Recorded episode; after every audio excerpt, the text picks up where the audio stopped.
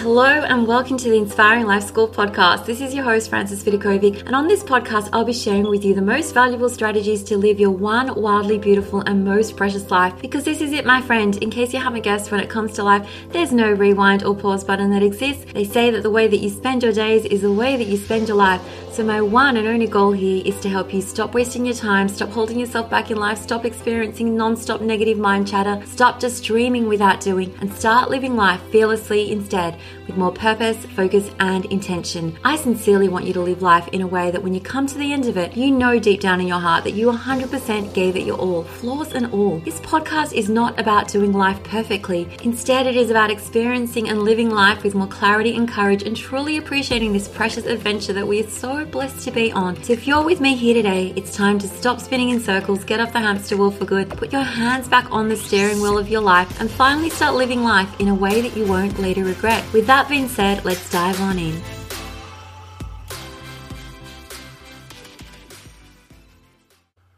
Hello, my friend, and welcome to the Inspiring Life School podcast. I'm your host, Frances Vidakovic, and today's episode is the three hundredth episode. Honestly, I cannot believe that I've made it to episode three hundred, which coincides with my first episode for two thousand twenty-three. So before we dig in, I have to say, I really hope that you have had a fabulous Christmas and New Year break.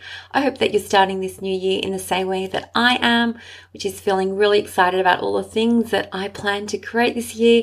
We have a totally blank slate ahead of us, and I feel so excited and filled with hope for all the amazing things that I'm sure are going to pass for both you and me.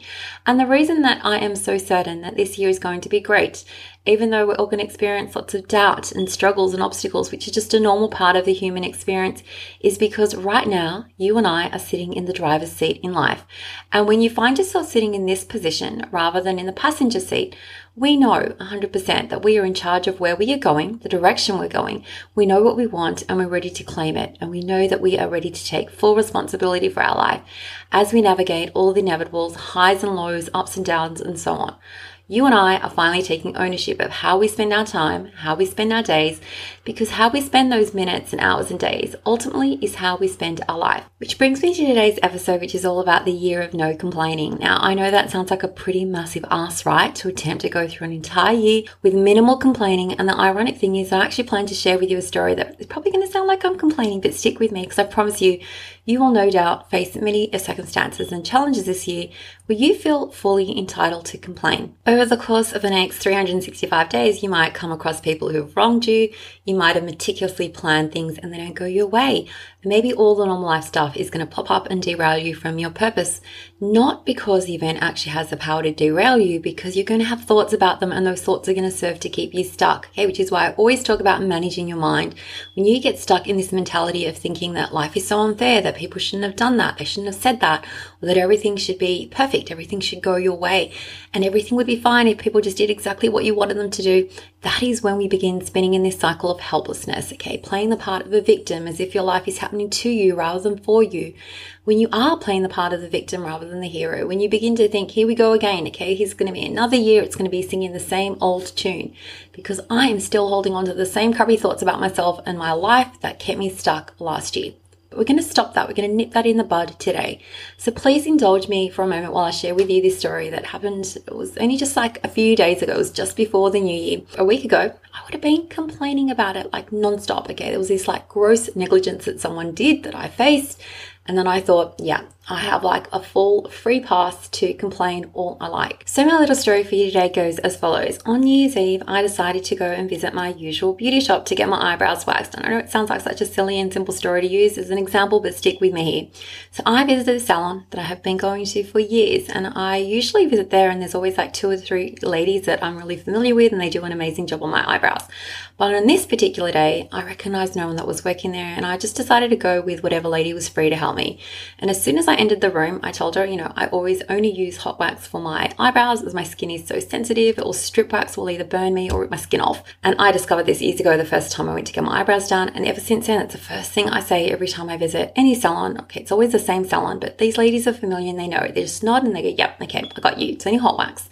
So I shared this info with the new lady. She nodded and said, no problem. But the moment she put the wax on my eyebrows, I could tell something was wrong. Okay, it was like burning more than usual. And when she tore off my hair with a strip, I was like, mm, what's going on here? Okay, I can't use strip wax. I can only use hot wax. And she said, no, no, no, it's not a problem, okay? This is going to be fine, but you can probably tell how this story is going to go from chatting about my goal of no complaining. Even after I told her that I couldn't use strip wax, she went and did it again on my second eyebrow, and something along the lines of, you know, she said something like, oops, I, you know, I think I burnt you. Yes, she did. Seriously, I felt like I was in the twilight zone where something so weird was happening that couldn't, couldn't possibly be true. I mean, it wasn't as if I didn't tell her exactly what I wanted. I said the words, I can only use hot wax, and she ignored them. And by the time I walked out of the salon, my eyebrows were probably lovely, but my skin was also red and raw. And my first instance was to, I had this like compulsion to complain. And I did, like I sent a message to my daughter about two seconds after leaving the salon, like I wrote, I specifically told her not to use strip wax, and she did. She burnt my skin. And I just want you to imagine that these texts were sent all in caps lock too. So this was a little bit of a dilemma for me, because not only did my skin feel really terrible, but only hours earlier I decided that well, one of my goals for two thousand twenty-three, not to complain so much in two thousand twenty-three.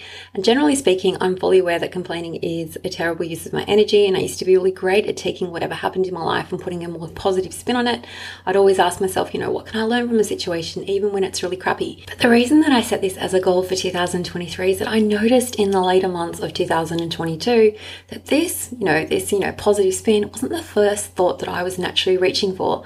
Like, sure, I'd reach for it later, but only after I complained just a little bit first. Complaining about something started to become my default response. And yes, it felt good to get those feelings out about a crappy situation after a while, but not so great, like probably two minutes after I've done it. Because as I've shared with you on this podcast before, there's a difference between complaining and venting. Complaining is when that you do that whingy, whiny thing. It's all about woe is me, something terrible's happened. It can never be considered to be not terrible, you know, and so on. Whereas venting is, yes, okay, you get to let out the steam, you get it out without resisting your emotions, but once you've vented, you take that proactive approach to a situation, you ask yourself specific pertinent questions that I'm going to share with you later in the episode. And it's these questions that put us in the driver's seat of our life and make us one hundred percent aware that we're either part of the problem or we're part of the solution. And I always personally want to be part of a solution. So back to my eyebrows on this day. Oh my gosh, like how much I wanted to complain about the injustice of this salon lady, totally ignoring my request. But there was no way in my head like that I could justify that she hadn't done something wrong. The lady hadn't listened to me. She burnt my skin. But because I made this vow to myself to complain less in the coming year, and the morning of New Year's Eve was a perfect time to begin to practice this, I stopped myself immediately in the tracks. Okay, something crappy had happened, but it is what it is. And no amount of complaining was going to help me go back and undo the situation or, you know, step back in time. Complaining about it wasn't going to make me feel better in the long run. Okay, it never does. So I want to share with you the approach that I took to this situation, my eyebrows, that can be really applied to any situation that you might want to complain about often. And I want you to pause for a moment and just think about all the situations that you found yourself complaining about the most in two thousand twenty-two. So for me, I had a few recurring themes, a few recurring situations that I found that I just would complain about and do less venting, less proactive, you know, brainstorming, how can I actually improve a situation? And those situations were specifically, I have this thing about like when people leave dirty dishes in the sink rather than washing them. And also number two was my dog Scooter. Oh my gosh, like he barks at the silliest stuff in the mornings. He's super loud when he snores. And I found that I was complaining about that. And I know that, you know, the logical thing would be to remove him from my room when he's sleeping, but he wants to be with me all the time. And that probably, those two things, dishes and the dogs, probably accounted for ninety percent of my complaining in two thousand twenty-two. But moving forward, my goal for two thousand twenty-three was to eradicate or try to minimize the amount of complaining in my life, or at least shift to venting. Okay, I'm going to talk to you about exactly what venting and how to do it properly is, where it's okay to let my feelings out, but with a view to immediately coming back to to the problem, but with a solution in hand. So here's the interesting thing about this waxing situation, my silly little story where I made this conscious decision not to complain about it after I sent my text. The text went out, like I was like, oh my gosh, I said I wasn't going to complain, I'm already doing it. But the moment I decided, okay, I'm not going to complain today about this, it was almost like the fire started to slowly burn out. I discovered that complaining is almost like throwing gas or petrol onto a fire. It makes it grow so much bigger to the point where it often gets out of control, like you feel your emotions are going crazy. So the first question I asked myself after I walked out of that salon and sent that text was this: what can I learn from this situation? And the answer to this question was, well, there are actually people in this world that don't listen when you give them really specific instructions. Okay, that was what I learned. These people exist whether I like the fact or not. I learned that perhaps I need to even be clearer in my instructions because maybe they weren't clear enough to this lady. And even then, someone might still choose not to listen. And the second question I asked myself, so the first one was, what can I learn from this situation? And the second question I asked myself was, how can I opt for gratitude in this moment? And the answer to this question was, well, I'm grateful that I can even afford to go to a salon to get my eyebrows done. I know years ago I would have considered to be such a visit to be an indulgence. I'm grateful that my skin has the ability to heal and repair itself. I'm grateful for a brain that can help me reframe the situation. I'm grateful for my ability to let it go, or to at least practice this. I'm grateful for life and all of its lessons. And the third question I asked myself was, how can I show compassion to myself in this moment? Well, I realized I could just forgive her. She made a mistake. Okay, I could choose to let it go. And I could forgive myself for having all those emotions about it and, like, you know, struggling to stop complaining. This was a practice, an opportunity for me to practice. Now, I know that this might sound really simple, but I want you to cast your mind to these three questions whenever you find yourself wanting to complain. Number one is, what can you learn from the situation? Number two is, how can you offer gratitude in this moment? And number three is, how can you show compassion in this moment? Not just to others, but to yourself too. And if I was to apply these three questions to my dog Scooter, who barks and snores like louder than he ever has before, the answer to that first question, what can I learn from this situation, is that older dogs sometimes snore and bark, and it is okay. I could come back with a game plan to prevent his barking in the mornings, like maybe he needs to be kept in the room with me rather than having free rein around the house and like where he runs straight to the front door and wakes up everyone in the house. I'm also grateful for a dog that loves me so much, possibly more than anyone's ever loved me my whole life, and that's saying a lot about Scooter's devotion to me, because I'm already really loved by so many people.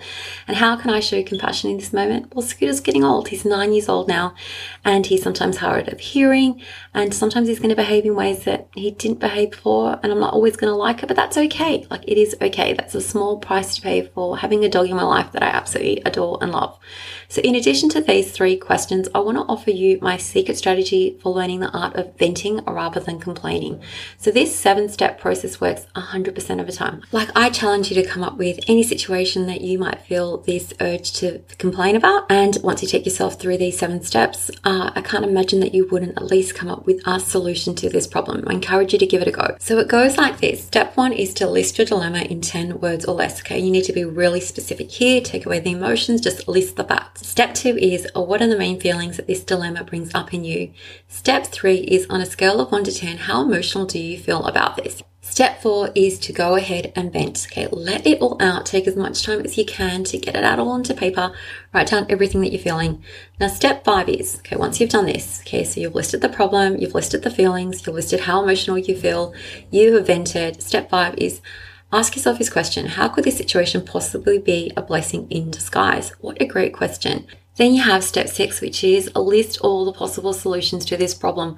What would your future best self tell you to do right now? And the final step is step seven, what will you do moving forward? So I want you to take a deep breath and release whatever emotion you're feeling. Keep taking deep breaths until you feel calmer and a sense of internal peace. Has the venting here made you feel a little bit better or worse? And if you still feel crap, go back, keep on releasing those negative emotions. Keep on writing until you feel as if it's left your body, and go through these questions again and again until you finally feel at peace and at ease. And personally, I'm going to be reaching for these strategies in two thousand twenty-three to minimize the amount of complaining that I do in my life. But really, it's always going to come back to how we manage our thoughts about the situations that we experience, because any negative feelings that we have that come up in our brain, and whether they're feelings of frustration, anger, annoyance, stress, and so on, they don't come from the situation itself. Okay, it doesn't ever come from the situation. Nothing can make us feel angry. It's the thoughts we are thinking about that situation. I seriously feel like I can't say this enough. It's your thoughts that are causing and generating in you feelings, as opposed to the situation itself. And if you really want to dramatically reduce your negative mind chatter and backtalk this year in two thousand twenty-three, I encourage you to go and purchase today my Managing Your Mind Master Course. Seriously, it's going to change your life immediately, because once you learn to implement these lessons, every result that you create in your life will from here on change. And the reason why this is inevitable is it's because your thoughts, your thoughts are creating your feelings, which are impacting your actions, which are impacting your results in life. And so you always need to start by changing your thoughts if you want to change your results in life. And did you know that complaining is a choice? There are people out there in the world that just choose never to complain. Like, my son Jake is one of those people. And you would think that, given like he has a disability, he's in a wheelchair for life, that he would have something to complain about. But seriously, he never does.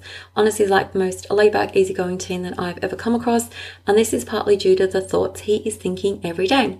he's probably thinking easygoing, non-complaining thoughts inside his head, as opposed to us who are complaining inside. That is what's bringing that emotion of annoyance and frustration. It's the thoughts we are thinking in our head. So make sure to check out the Managing Your Mind Master Course. And that is it for today's episode. If you are hoping to create change and your results in two thousand twenty-three, make sure to visit me every week here on the Inspiring Life School podcast. As always, you know I love and appreciate you all so much. And please know it isn't just enough to dream about things, just a dream. You need to go out there and take action, experiment and make things happen, because every word, every action that you take today, every day from here on is a part of your story, the story you are writing, the story of your life. And you, my friend, are holding the pen in your hands. So I want you to go and write the most amazing story ever. Until next time, I love you and take care, my friend. Thank you so much for listening to the Inspiring Life School podcast. I really appreciate you allowing me to be a part of your life. If you'd love to stay in touch, please know that you can always find me on Instagram at Frances Vidakovic, or you can visit my website, inspiring mum life dot com, where you can sign up and receive so many amazing freebies that I've created just for you to help you implement all my teachings into practice. There you'll also find all my online courses, resources and programs that I've created to help you up-level your life in seriously the simplest way possible, so that you can ultimately create for yourself a life that feels simpler, lighter and allows you to show up in a way that you love as your best and most authentic version of yourself. Now remember, this podcast is all about not just dreaming but also doing, because to create true sustainable change in your life, you need to be willing to do things differently, and that's what I'm here to support you to do every single step along the way, so that you too can begin to live your one wild and precious life with less stress, less overwhelm, less drama, and instead with zero regrets. Finally, if this podcast resonates with you at all and you appreciate the content, I would absolutely love for you to show your support by leaving me a review on Apple Podcasts. I'm on a mission to help more people wake up to the preciousness of life and to help them live their days with more intention and purpose, and your review will help make this goal of mine possible. Well, once again, thank you so much. I have loved spending this time with you and I look forward to connecting with you again. I'm Frances Vidakovic and you have been listening to the Inspiring Life School podcast.